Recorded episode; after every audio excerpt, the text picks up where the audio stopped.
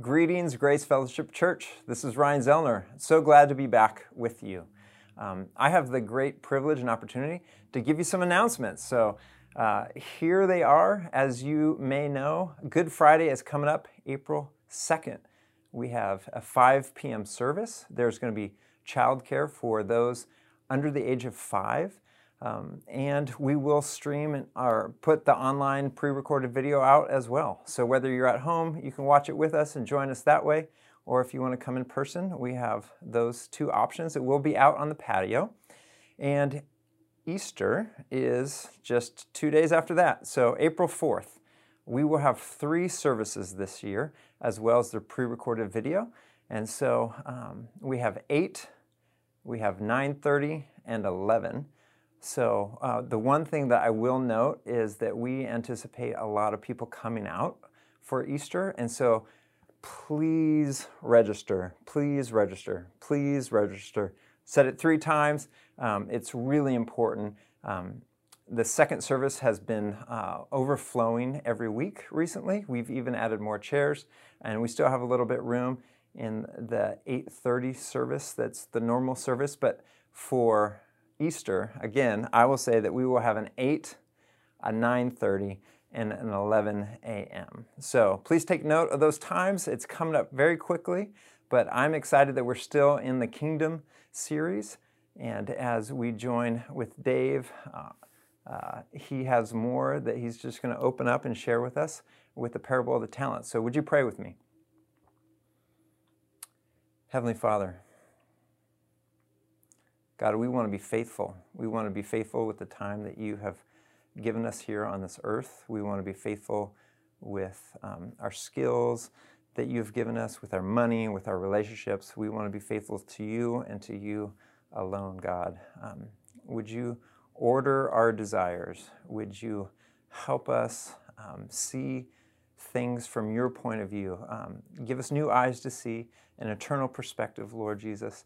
And would you work uh, through this message today? Would you touch our hearts? Lord, thank you that we get to worship in this way, that we get to read your word, and thank you that you are on the throne, no matter what. In Jesus' name, amen.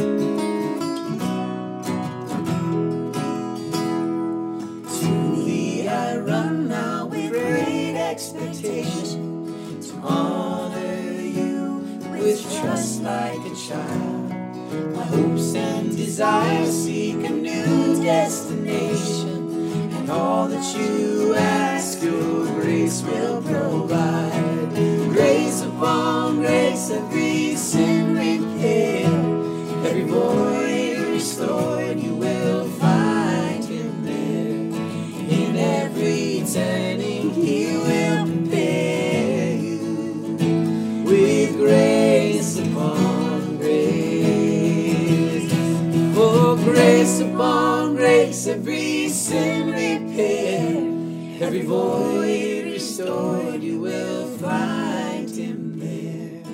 In every turning, he will prepare you with grace upon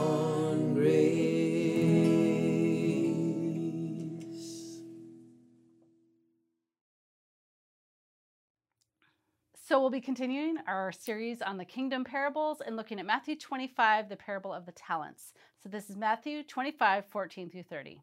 Join along with me.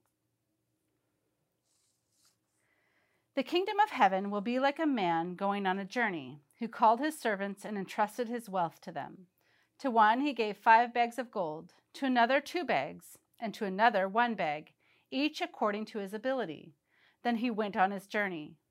The man who had received five bags of gold went at once and put his money to work and gained five bags more.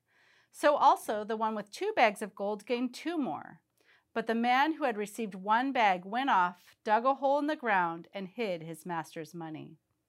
After a long time, the master of those servants returned and settled accounts with them. The man who had received five bags of gold brought the other five. Master, he said, you entrusted me with five bags of gold. See, I have gained five more. His master replied, Well done, good and faithful servant.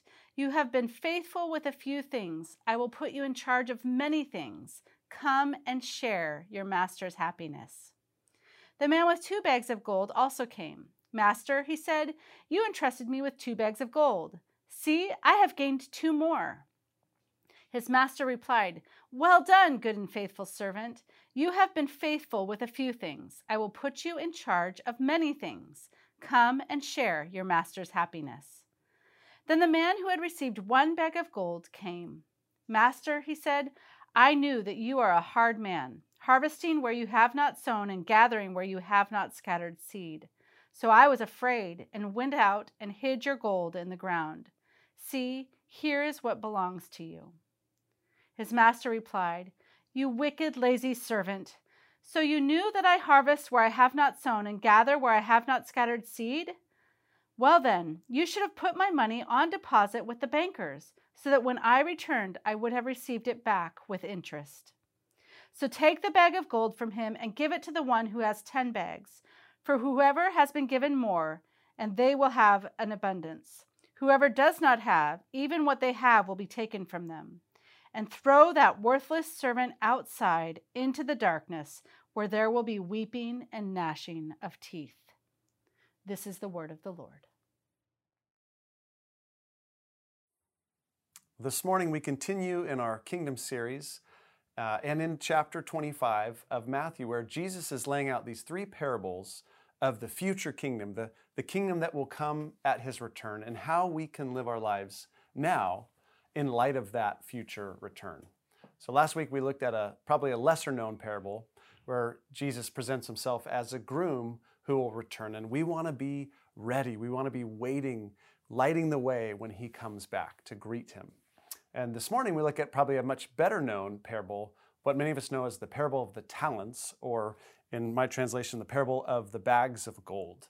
And you know, the general premise I think is pretty easy to understand in this one. You have a wealthy master landowner who is going on a journey, and we're told in verse 19, verse 19 that he's gone for a long time. And so he entrusts his, his wealth, his estate to his servants. He entrusts a lot to them. Uh, and he says, I want you to invest this so that my wealth grows over time. And after a long time, he returns, and there's account, an accounting for how did you deal with my stuff? Did you use what I gave you and invest it so that my kingdom has grown?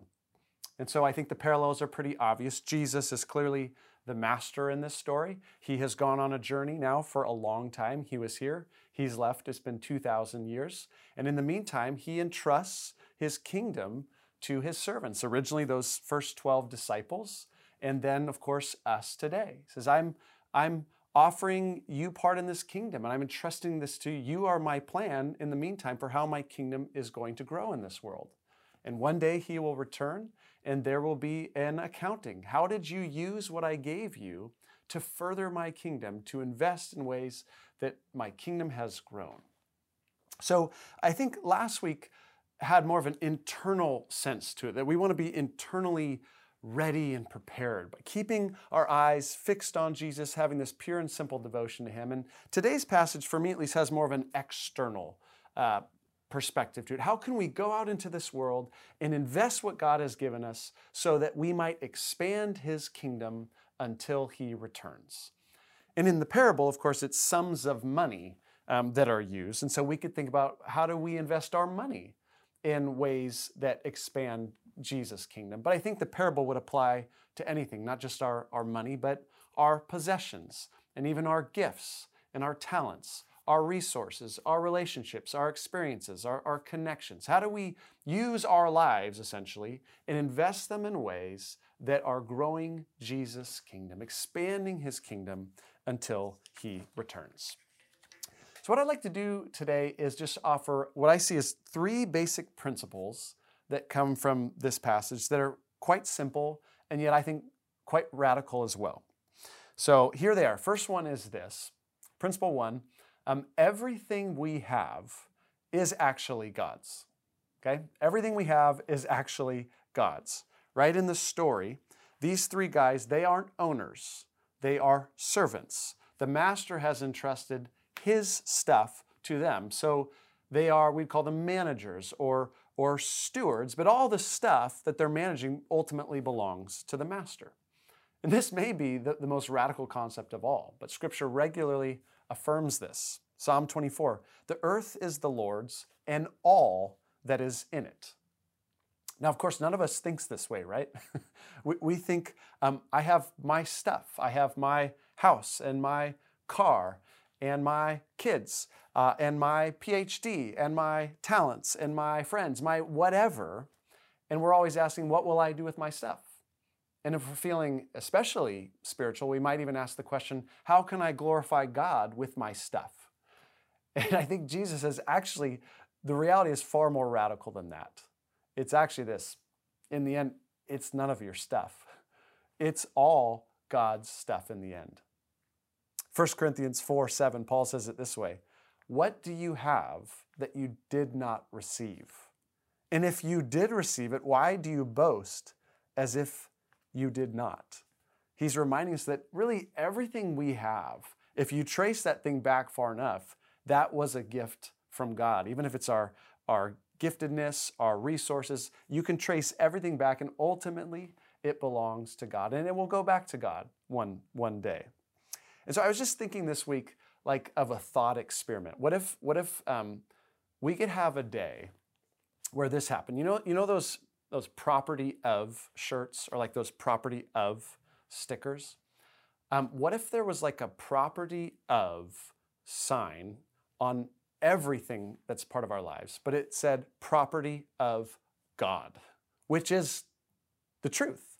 What if you came home one day, and on the front door, there's this big property of God sign, and you recognize, oh, I'm I'm walking into God's house. I'm going to spend time in God's house now. And you walk in, and if you have children in the home these time, you, you see these little kids running around or bigger kids, and their shirts say property of God. And you realize, oh, I'm I guess I'm a caretaker of God's children for a certain amount of time. And what if you could do that with your, your gifts and your talents? It all said property of God? What if you were to, you know, get ready for bed and you you look on your body and you're tattooed on your own body property of God, which scripture says your body is a temple of the Holy Spirit? What if you realized in a day, oh my goodness, I'm truly walking around in God's world, making use of God's stuff? How would that impact how we deal with our lives, how we feel and think about our lives. Okay, so that's the first principle. Actually, in the end, it's all God's stuff. Uh, second thing that I see, and I love this principle, is there's tremendous freedom given to these three servants in this passage in a couple ways. Um, first, there's tremendous freedom given in terms of how they choose to invest the master's property, okay? So, uh, I don't know if you know this, but the master, he entrusts a ton of wealth to these three guys. So, a talent or a bag of gold, scholars suggest in modern terms, is close to a million dollars.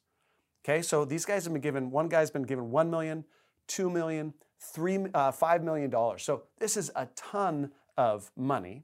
He gives them lots of his money, and he doesn't give them any specific instructions on how to invest it. He doesn't micromanage them at all, right? Here's my money. I'm going to leave it to you. Now I want you to, to use it and invest it. How? You're my servants. I'm entrusting that to you. You figure it out. You go out there, but invest this money so that when I return, I, you know, I'll make a return when I come back. He he risks on them. He bets on them, and there's a lot of freedom given to how they do it. And that is the truth, I think, with Jesus, right? Jesus has entrusted his king to, kingdom to us in some ways in this time. In some ways, we are his plan for how the how the kingdom expands in this world until he returns, which is kind of a scary thought. Um, but there's no, there's no blueprint, right, for, for how to do that. There's, there's no like, here's exactly how I want you to use your life to glorify me and expand my kingdom. There's some general biblical principles. We know there's certain moral ways we're supposed to live.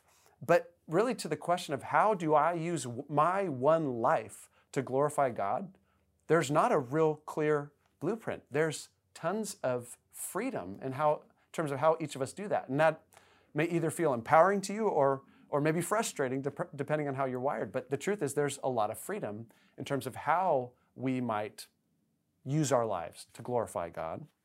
And, and this is the point I think I love about the freedom, within this, there's utter freedom from any comparisons with one another and others in our lives. And I love that. I mean, you notice in this passage, um, he doesn't give the same sum of money to each guy, right? One five, one two, one one, as it says, each according to his ability. So he recognizes different abilities. He doesn't give them the same amount, and he does not expect the same return from each one of them, right? When, when the second servant comes back to him and says, Hey, you gave me two, I earned two more, the master doesn't say, Why didn't you earn me five like my first servant? No, he says the exact same thing to the second servant that he did to the first servant. Well done, good and faithful servant. So he deals with each servant according to their abilities and according to their own unique circumstances. And so there's a freedom, I think, from, from any comparison with others. And, and I just think that's such an important thing to remember because each one of us is created so uniquely, right? We're wired so differently. Each of us comes from a, a very different family of origin that absolutely shapes who we are. We had different set of experiences. We've been each placed in our own unique circumstances. Some of us are married, some of us are single, some of us have children, some of us don't. Some of us have had certain opportunities, some of us have had these opportunities. We're gifted in very different ways. Some of us are good listeners, some of us are leaders, some of us are teachers, some of us are servants, some of us are managers, some of us are very generous, right? There's all these differences. And the only question that matters for each one of us is this How can I use my life, my unique life, to glorify God, to expand His kingdom, to further His kingdom until His return? And the question that does not matter in the least is this How does my kingdom impact compare to that person's kingdom impact? Is mine more? Is mine less? Is mine more impressive? Is mine smaller? Is, is mine, you know, what, whatever it might be? The master alone can answer that. Even the question of what does a significant life look like or, or what does true impact look like? I don't even think as servants we're even qualified to answer that question. The master alone can say to each one of us, you know, this is what I wanted for you. And that's all that should matter for you. And in the end, what's clear in this passage is that his definition of, of an impactful, significant life is simply the word faithful right? He says to those two servants, Well done, good and faithful servant. I love that he says it. He doesn't say, Well done, good and savvy servant, or good and efficient servant, or good and even productive servant, servant but well done, good and faithful servant. What I'm looking for in you is simply faithfulness with what I've given you and where I've placed you. You just worry about that. You can be totally freed from any comparisons with someone else who might whose life might look more impactful than yours. It's not what it's about. It's about simple faithfulness to what I've called you into. And again, I think that's really freeing. So let me give you another thought experiment um, related to this second point. Um, and I've heard of churches that do something like this, but just imagine if, if Grace Fellowship, we gave $500 to every member of our church. So next week you receive in the mail 500 bucks. And we say, we just want you to spend this money. It's not your money, right? It's the church's money, but we want you to use this money in some way that will further God's kingdom. And we give you utter freedom to determine how to do that. Just think of the variety of things that you might do with $500. It'd be interesting to think of what you actually would do to make an impact for God's kingdom. So, for example, some of you, there might be, you know, organizations in the world that you are so passionate about that you think are doing great kingdom work. Your answer would be easy. I send that $5 off to that organization. I love what they're doing. Done. Great answer. Um, some of you might care about your neighborhood and say, you know, we're going to spend that 500 bucks on a block party for our street. Things are opening up this summer. Let's bring our neighbors together. We want to create community. We'll rent some bounce houses. We'll get a taco truck. We can spend that 500 bucks and we're going to create community. We're going to build a relationship with our neighbors. Um, that would be a great use of $500. Um, some of you might say, you know what, right now, if you're married, our marriage is really struggling. And we actually think the thing that's that would be most helpful and kingdom impactful, if I can put it that way, is for us to get this strong. Our marriage is struggling and, and we really need to strengthen our marriage. And so we're gonna we're gonna go to a marriage conference over the weekend and spend five hundred dollars on that. Um, some of you maybe would say, hey, you know what? I want to rent rent a billboard space on the 55 freeway, and I want to put a sign up for however many months 500 bucks buys you that says Jesus loves you. That's what I want to do. Someone might say, I want to take my favorite spiritual book, a book that changed my life, impacted me. I'm going to buy 30 copies of that book and I'm going to give it to my 30 closest friends and I'm going to ask them to read that book because it made such a difference in my life and I hope it makes a difference in their life, okay? I could go on and on, and I imagine some of those ideas sound a lot better to you than others of them. But the reality is is each one of us would have some very unique way of using that money to further God's kingdom. And there's not a right answer. And that little thought experiment is a microcosm of our entire lives. Our lives are so unique. We're placed in such unique circumstances, and we're given freedom to go out and invest all that God has given us to further His kingdom. There's all sorts of freedom in how we do that, and there's freedom from any kinds of comparison. All right, so principle one, it's all God's anyway. Principle two, there's so much freedom in terms of how we invest. And then, third and finally, this principle I think it's the relationship with the master that makes all the difference in terms of how we approach this whole thing. And really, to me, the heart of this parable is the difference between the third servant and the first two servants. And let me just say, man, I, I like, um, I empathize with the third servant. Um, I relate to him. I mean, he, he kind of approaches this whole situation in a very cautious, fear based, risk averse kind of way. And honestly, I connect with all of that. but as I've thought about this, what he's up to versus the other two is, is the key. And it's very clear that he has a very different view of his master than the other two servants. His view comes out in verse 24. Master, he said, I knew that you are a hard man, harvesting where you have not sown and gathering where you have not scattered seed. He experiences his master as hard, as harsh, as strong, as severe, and very much as a shrewd businessman, a guy who can kind of just, you know, gather where he didn't scatter. And we all know people like that who have lots of money and they, they can just kind of make something happen out of nothing, right? They put very little in and they can just make it happen. So he, he, he experiences his master really as not a life giving person to work for. He sees him as harsh, and shrewd. I think the other two servants view their master very differently. And we don't actually get their internal description of how they view him, we just see their actions. But I think they do see him very differently. And I think the passage would invite us to view this master differently. First off, um, he's a very generous master. I already talked about how much money he gives to his servants. So he's generous. Um, he's also very trusting, right? He entrusts a lot to them, and he's a joyful master.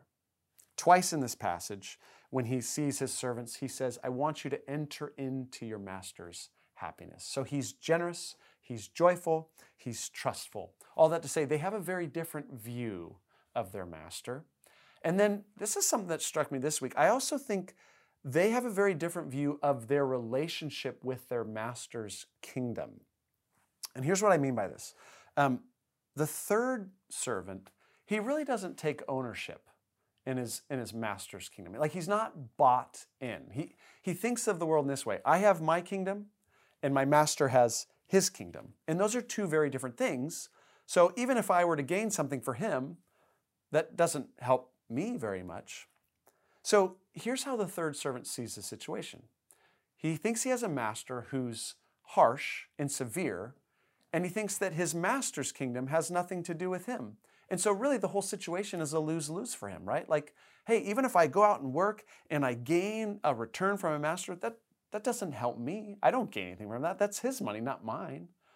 And if I lose his money, well, gosh, this guy's harsh and severe, and so he'll he'll you know penalize me. So it, it's a lose lose. So the only good play for him is just to play it safe. I'm just going to right bury the money, keep it safe. At least I can give it back. I don't lose anything. He doesn't lose anything. We're good to go.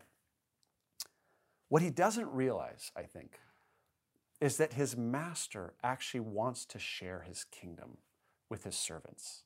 And that was, that was the key that hit me this week. I think there's a, this is a master who actually wants to share his kingdom with his servants. And that's what's so clear with the first two. When he returns and they give an accounting, what does he do? He puts them in charge of more. He says, I want you to share in more of my kingdom. And then he says, I want you to share in my happiness. See, my happiness is your happiness because my kingdom is your kingdom, because you get to be a part of my kingdom. This is something we're doing together. I'm actually not just looking for servants, I'm looking for partners in this grand kingdom adventure. And so that makes all the difference in the world in terms of how these three servants approach their lives.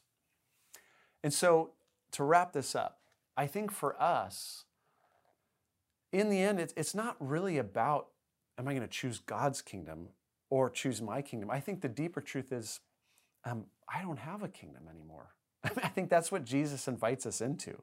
Like, there's only his kingdom now, and I'm part of his kingdom. And so, really, the, the, the cry and the prayer of my heart is, Your kingdom come, right? Your will be done. And when his kingdom grows in this world, when people come to know him, when people experience his goodness, and, and there's, there's growth, that's the thing that gets me excited because that's my kingdom. I'm a part of his kingdom. He has transferred me from the kingdom of darkness and has brought me into his kingdom. So there's only one kingdom and it's his, and I want to be a part of it.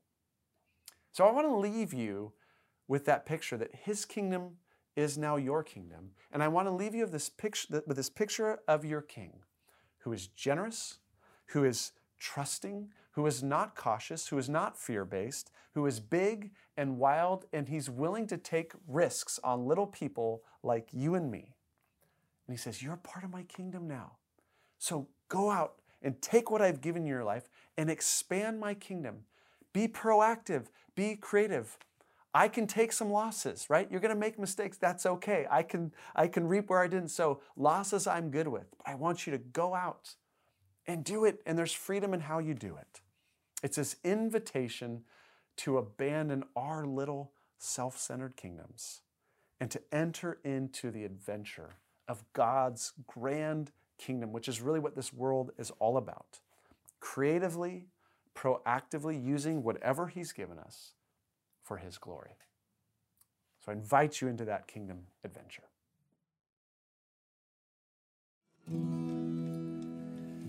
Take my life and let it be consecrated, Lord, to Thee. Take my moments and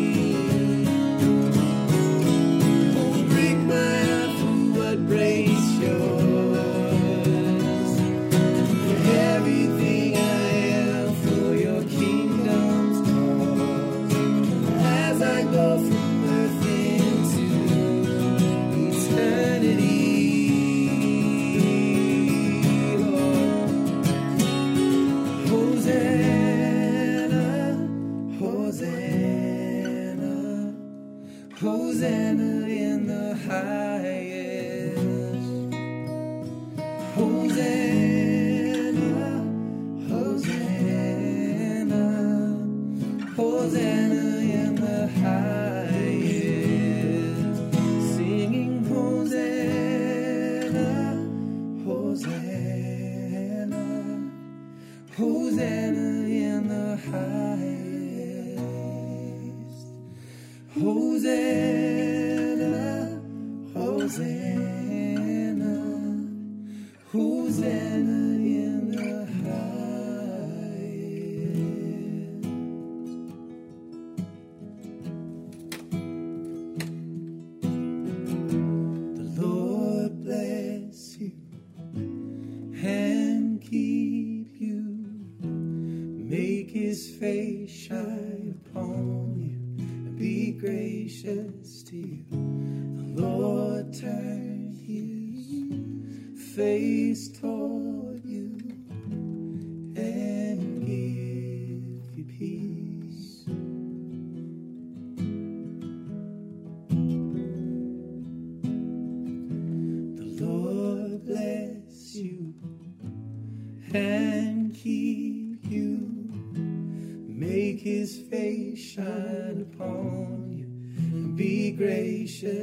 you.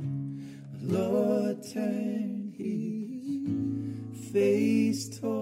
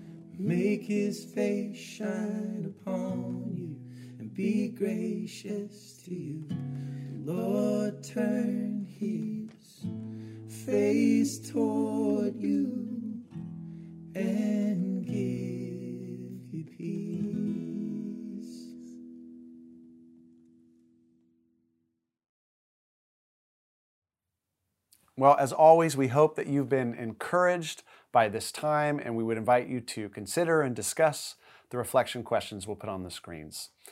And as you try to go out this week and use your life to glorify God, let me leave you with this great benediction from Paul.